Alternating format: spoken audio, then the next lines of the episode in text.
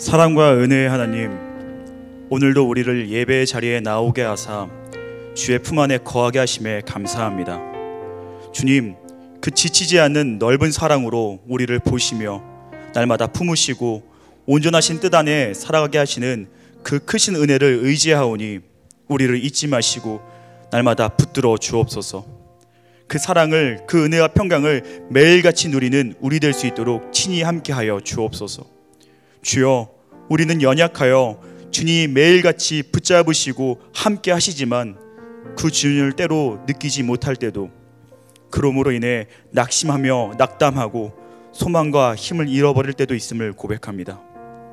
사람으로 인해 상처받고 상황과 환경의 파도에 휩쓸려 무너지기도 하는 우리의 마음을 그 연약함을 국률하게 보사 다시금 싸매어 회복시켜 주옵소서. 선하신 주님만을 의지하오니 평강의 주님, 은혜의 주님, 때마다 일마다 평강을 주시고 그 은혜 안에서 넉넉한 기쁨에 거룩한 행진의 삶을 살아갈 수 있도록 도와 주옵소서. 글로벌 팬데믹으로 또한 이 나라의 각종 이슈와 정세로 인해 나라와 세계가 혼란스러운 이 상황에서 그리스도인인 우리가 더욱 깨어 기도하게 하시며 말씀을 읽지 않고 말씀 읽고 기도하며 거룩한 순종의 하루하루의 삶을 살아갈 수 있도록 도와 주옵소서. 그로 인하여 우리의 각 가정이 변하고 지역이 변하고 나라와 열방이 변화함을 경험하는 기쁨의 간증들이 일어날 수 있도록 함께하여 주옵소서. 이를 위하여 80일을 넘어 어떠한 상황과 환경에도 나라와 열방을 위해 기도하며 계속해서 예배하는 우리 교회를 기억하시며 늘 성령의 충만함과 기도의 향기가 넘치는 능력의 교회 되게 하여 주옵소서. 오늘도 각 가정에서 예배하는 주의 백성들을 기억하시며 그 자리에 함께 앉으사 역사하여 주옵소서. 계속해서 신실함으로 말씀을 전하시는 한옥 목사님을 주의 오른손으로 붙드사 지키시고 보호하시며 영육의 강건함과 하늘의 지혜를 날마다 더하여 주옵소서. 선포되는 말씀을 통하여 하나님의 새 영이 불어와 새 소망과 새 노래가 말씀을 듣는 온 성도의 삶 가운데 넘쳐나며 서로 연합하고 사랑하는 주의 아름다운 그리스도인 되게 하여 주옵소서. 그렇게 하실 것을 믿사오며 오늘도 우리를 잊지 않으시고 우리를 친히 도우시는 은혜의 우리 주 예수 그리스도의 이름으로 기도드립니다. 아멘. 오늘 우리가 함께 나눌 말씀은 데살로니가 후서 3장 13절에서 18절 말씀입니다. 제가 한 절, 여러분이 한 절 서로 교독하여 읽도록 하겠습니다. 형제들아 너희는 선을 행하다가 낙심하지 말라. 누가 이 편지에 한 우리 말을 순종하지 아니하거든 그 사람을 지목하여 사귀지 말고 그로 하여금 부끄럽게 하라. 그러나 원수와 같이 생각하지 말고 형제와 같이 권면하라. 평강의 주께서 친히 때마다 일마다 너희에게 평강을 주시고 주께서 너희 모든 사람과 함께 하시기를 원하노라. 나 바울은 친필로 문안하노니 이는 편지마다 표시로서 이렇게 쓰노라. 우리 주 예수 그리스도의 은혜가 너희 무리에게 있을지어다. 아멘. 이 시간 한옥 목사님께서 하나님의 말씀 전해 주시겠습니다. 할렐루야. 우리 하나님께 감사 영광의 박수 올려 드리겠습니다. 우리 함께 기도하고 하나님 말씀 보겠습니다. 사랑하는 아버지, 위기가 기회라고 했는데 오래전 복음이 처음 들어왔을 때 창궐했던 전염병을 퇴치하는 과정에서 한국 교회가 선교의 문을 활짝 열었듯이 복음을 이민족이 받아들일 수 있었듯이 지금 또 새로운 위기가 오고 있지만 이 위기를 발판으로 해서 또 우리 교회가 나라와 민족을 섬기고 사회적인 신뢰를 회복하며 더욱 놀라운 복음의 제2의 부흥을 만드는 그런 계기가 되게 하여 주시옵소서. 예수님 이름으로 기도했습니다. 아멘. 오늘 말씀으로서 우리가 데살로니가 후서를 마무리하게 됩니다. 바울이 몇 가지 말로 마무리 권면을 하죠. 먼저 13절 읽습니다. 형제들아 너희는 선을 행하다가 낙심하지 말라. 저는 이 말이 참 가슴이 찡합니다. 낙심한다는 것은 어, 마음이 상해가지고 온몸에 힘이 쭉 빠지듯 주저앉고 싶은 상태를 말합니다. 실망하고 지쳐서 그만두고 싶을 정도로 괴로운 마음입니다. 믿음 좋은 성도들도 이 험한 세상 속에서 말씀대로 하나님의 사람으로 살아가다 보면 참 낙심하는 경우가 많은 것 같습니다. 우리가 낙심하는 경우는 언제입니까? 뭐 우리가 오래 기도했는데도 응답이 되지 않을 때 낙심이 되겠죠. 여러분 모두 각자의 마음 속에 오랜 세월 기도해온 간절한 마음의 소원, 기도 제목들이 각 가정에 각 사람 안에 있을 것입니다. 금방금방 이루어지는 것도 있지만 오랫동안 안 이루어지는 것이 참 많아요. 금식하며 기도했는데 쉬지 않고 기도했는데 오랫도록 기도했는데 눈물로 기도했는데 이게 응답이 잘 안 될 때 낙담이 됩니다. 결혼을 위해서 그렇게 오래 기도했는데 결혼 상대를 찾지 못한 청년들 또 결혼한 지 십수년이 지났는데도 온갖 노력에도 불구하고 아이가 안 생기는 가정들 또 힘들게 개척해서 몇 년이 지났는데도 어, 아직도 미자립 교회를 벗어나지 못해서 참담한 마음으로 힘들어하고 있는 목사님 부부들. 저는 이런 분들을 주위에서 접하면서 아, 오랜 기도가 응답되지 않을 때 정말 선을 행하다가 낙담하는 것처럼 어, 믿음을 지키면서 살았는데 왜 이런가 싶어서 마음이 처지는 게 당연합니다. 우리가 또 언제 낙담하게 됩니까? 성실하게 착하게 최선을 다하며 살았는데도 길이 열리지 않을 때 낙담하게 됩니다. 그렇게 밤잠 안 자고 열심히 공부했는데 옆에 친구들은 계속 붙는 시험에 계속 떨어질 때 낙담이 되죠. 어, 예수 안 믿는 배우자와의 관계가 아주 갈등이 깊어져서 좀 그걸 참고 노력을 해봤는데 갈수록 이 관계는 악화만 될 때 정말 낙담이 됩니다. 노력하면은 안 되는 일 없다는 말은 다 거짓말 같습니다. 나의 최선을 다했는데 아무 소용이 없다는 느낌이 들 때 기운이 쫙 빠지죠. 우리가 또 언제 낙담이 됩니까? 우리가 기대했던 곳에서 결과가 나오지 않을 때 낙담이 됩니다. 광야를 그 여행하던 이스라엘 백성들이 르비딤이라는 곳에 이르렀을 때가 그랬죠. 이 르비딤은 중동 지역 시나이 반도에서 가장 큰 오아시스로 유명한 곳이었습니다. 그래서 모든 사람들이 르비딤에만 도착하면 시원하게 물을 마시고 시원한 야자수 그릇에서 쓸 수 있을 줄 알았는데 아 가보니까 르비딤이 기근으로 바짝 말라 있었어. 기대가 없었으면 모르겠는데 풍성한 오아시스라고 기대했는데 물이 없으니까 물이 있어야 될 곳에 물이 없으니까 힘이 탁 빠져요. 우리도 그렇습니다.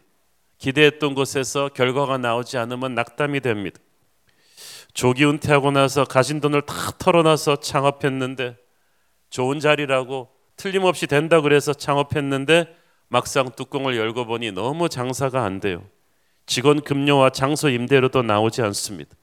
얄팍해져가는 은행 잔고를 보면서 바짝바짝 피가 마릅니다. 물이 있으리라 기대했는데 물이 없으니 낙담이 됩니다. 우리가 또 언제 낙담이 됩니까? 내 옆에 친한 사람들이 나보다 더 잘나기 시작하기 시작할 때 낙담이 됩니다. 다 같이 가난하고 다 같이 시험 떨어지고 다 같이 못 되면은 괜찮을 텐데 아, 옆에 사람은 잘 나가는 거예요. 같은 시기에 입사했는데 동료가 빨리 승진을 해요. 나는 예수 믿고 그는 예수 안 믿는데 동료는 정치적으로 능수능란해서 뭐 때에 따라서는 거짓말도 착해요. 근데 나는 신앙인으로서 그렇게 못하니까 정직하고 성실하게 일하면 하나님이 높여주실 줄 알았는데 어떻게 하나님이 내가 아닌 동료를 더 빨리 승진하게 하실 수 있는가? 기운이 쫙 빠지죠. 우리가 또 언제 낙담이 됩니까? 아, 내가 믿었던 사람이 내게 등 돌리고 떠날 때 낙담이 됩니다. 내가 믿고 곁을 주었던 사람이 어느 날 갑자기 나를 이렇게 등 돌리고 공격하고 비판할 때 분한 마음보다 맥이 빠집니다. 아, 이래서 머리 검은 짐승은 거두지 말라 그랬구나. 그러면서 인생 무상 삶의 회의를 느끼죠.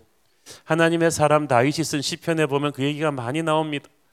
자신과 함께 어울려 다녔던 동무들이 적의 편에 서서 자기가 평소에 속내를 털어놓았던 그 말들을 다 자기를 공격하는 화살로 이용할 때 너무나 낙담되어서 하나님께 부르짖곤 했습니다.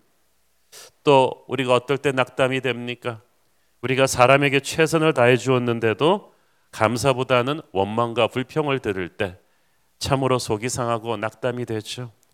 직원들한테 그렇게 잘해 줬는데 아 직원들은 뒤에 서서 사장 욕하는 것을 알았을 때 낙담이 됩니다.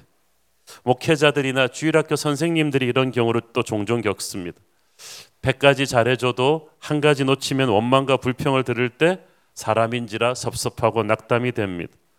지금 데살로니가 성도들이 굉장히 낙담이 되는 상태였던 것 같습니다. 밖으로는 교회를 핍박시키는 하는 세상 권력자들과 유대인 반대자들이 있었습니다. 또 안으로는 예수님 재림에 관해서 거짓 교리들로 성도들을 미혹시키는 사람들이 있었습니다. 17절에 바울이 이상한 말을 하잖아요. 나 바울은 친필로 문안하노니 이는 편지마다 표시로서 이렇게 쓰노라. 여러분 이 말을 보면서 어떤 느낌이 듭니까? 이건 진짜 편지다. 가짜가 아니다.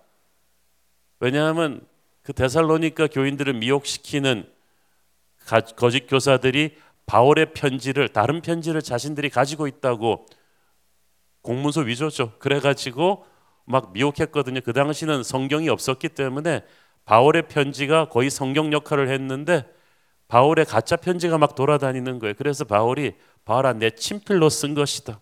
이것은 틀림없이 내 진짜 편지라고 해야 될 정도로 당시 데살로니가 교회 안에 거짓 교사들의 교활한 이 음모가 힘들었다는 거예요.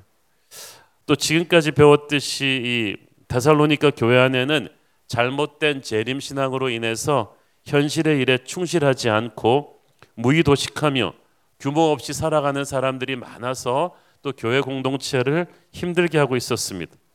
그러다 보니까 정말 바른 신앙을 가지고 좀 잘 살아보려는 성도들이 많이 지치고 낙심되었나 봅니다.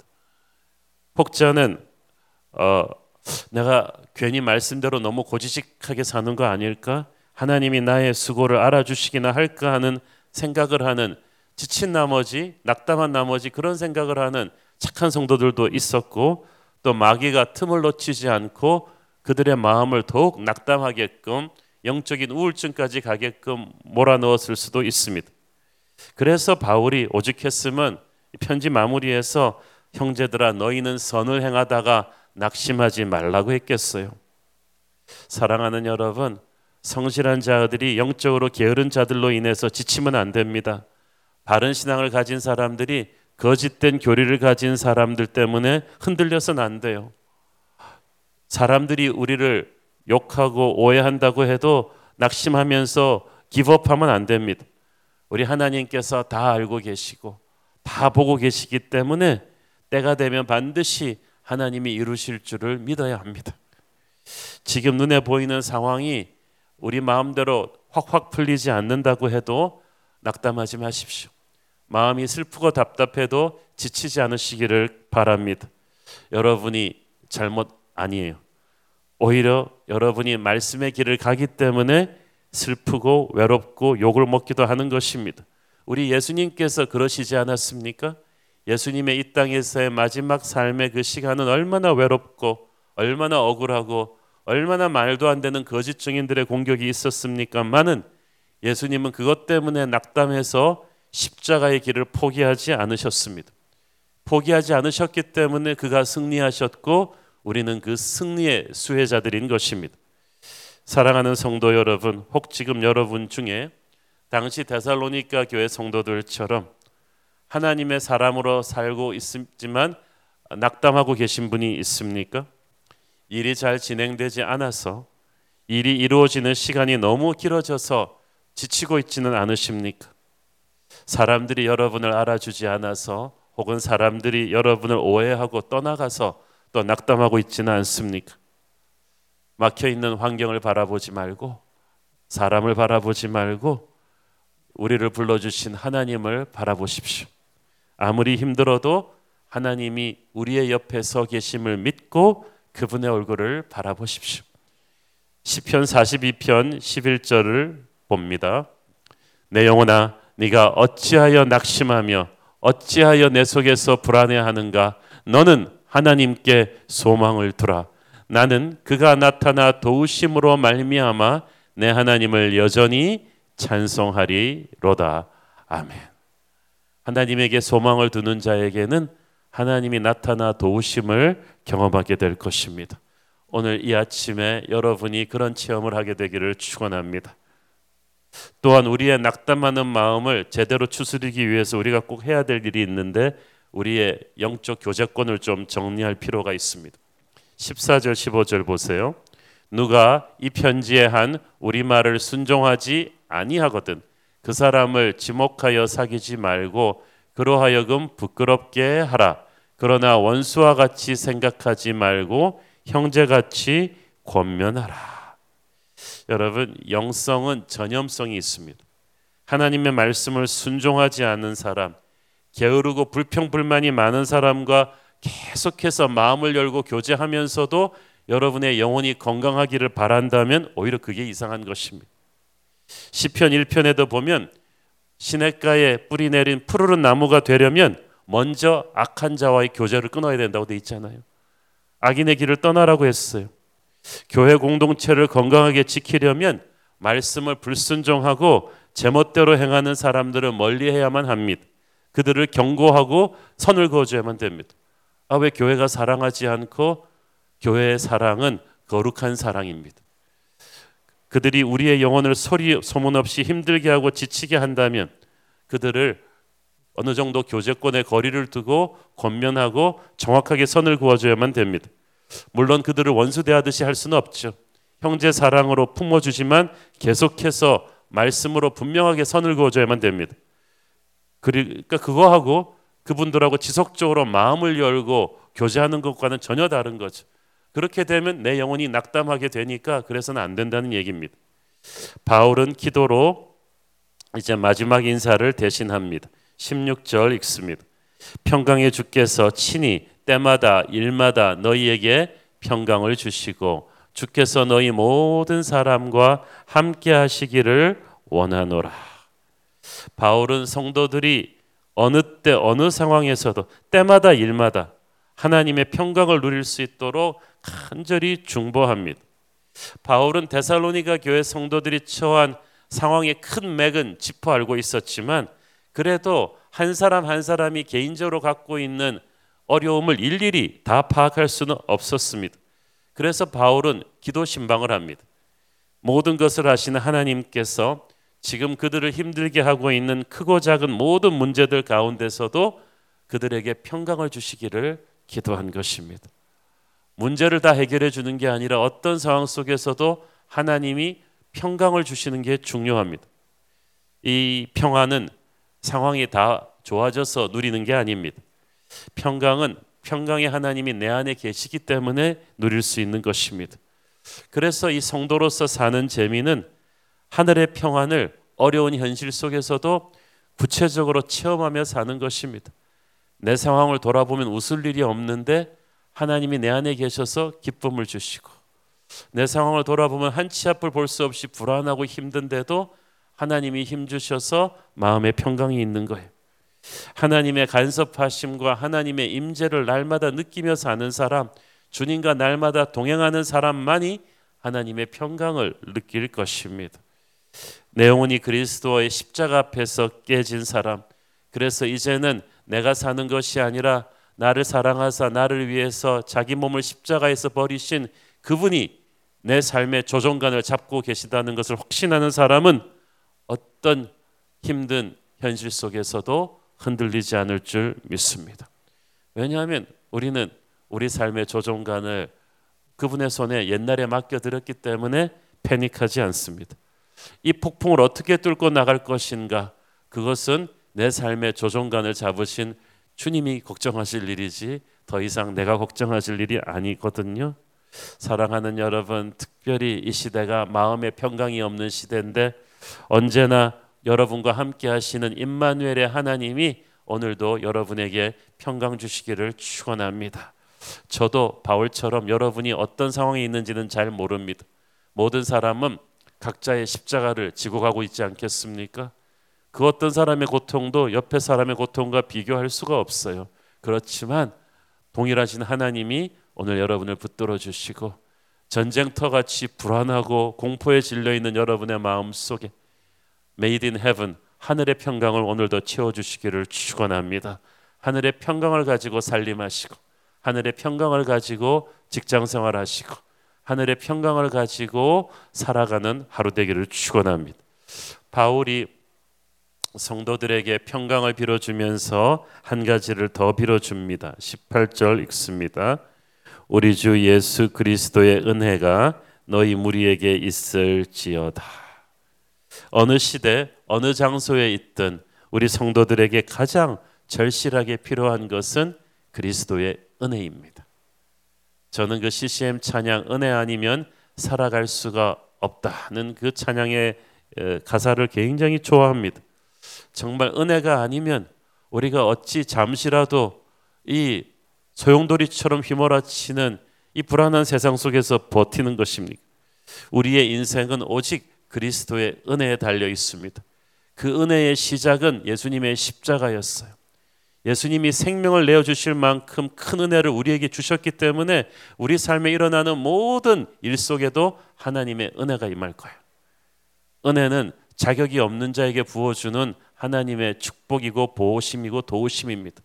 우리는 자격이 없지만 순간순간 우리가 노력한 것 이상의 축복을 체험하고 우리가 노력한 것 이상의 보호하심을 체험할 것입니다.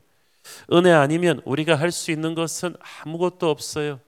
은혜가 아니면 이 험한 세상에서 어떻게 우리 자녀를 안전하게 키웁니까?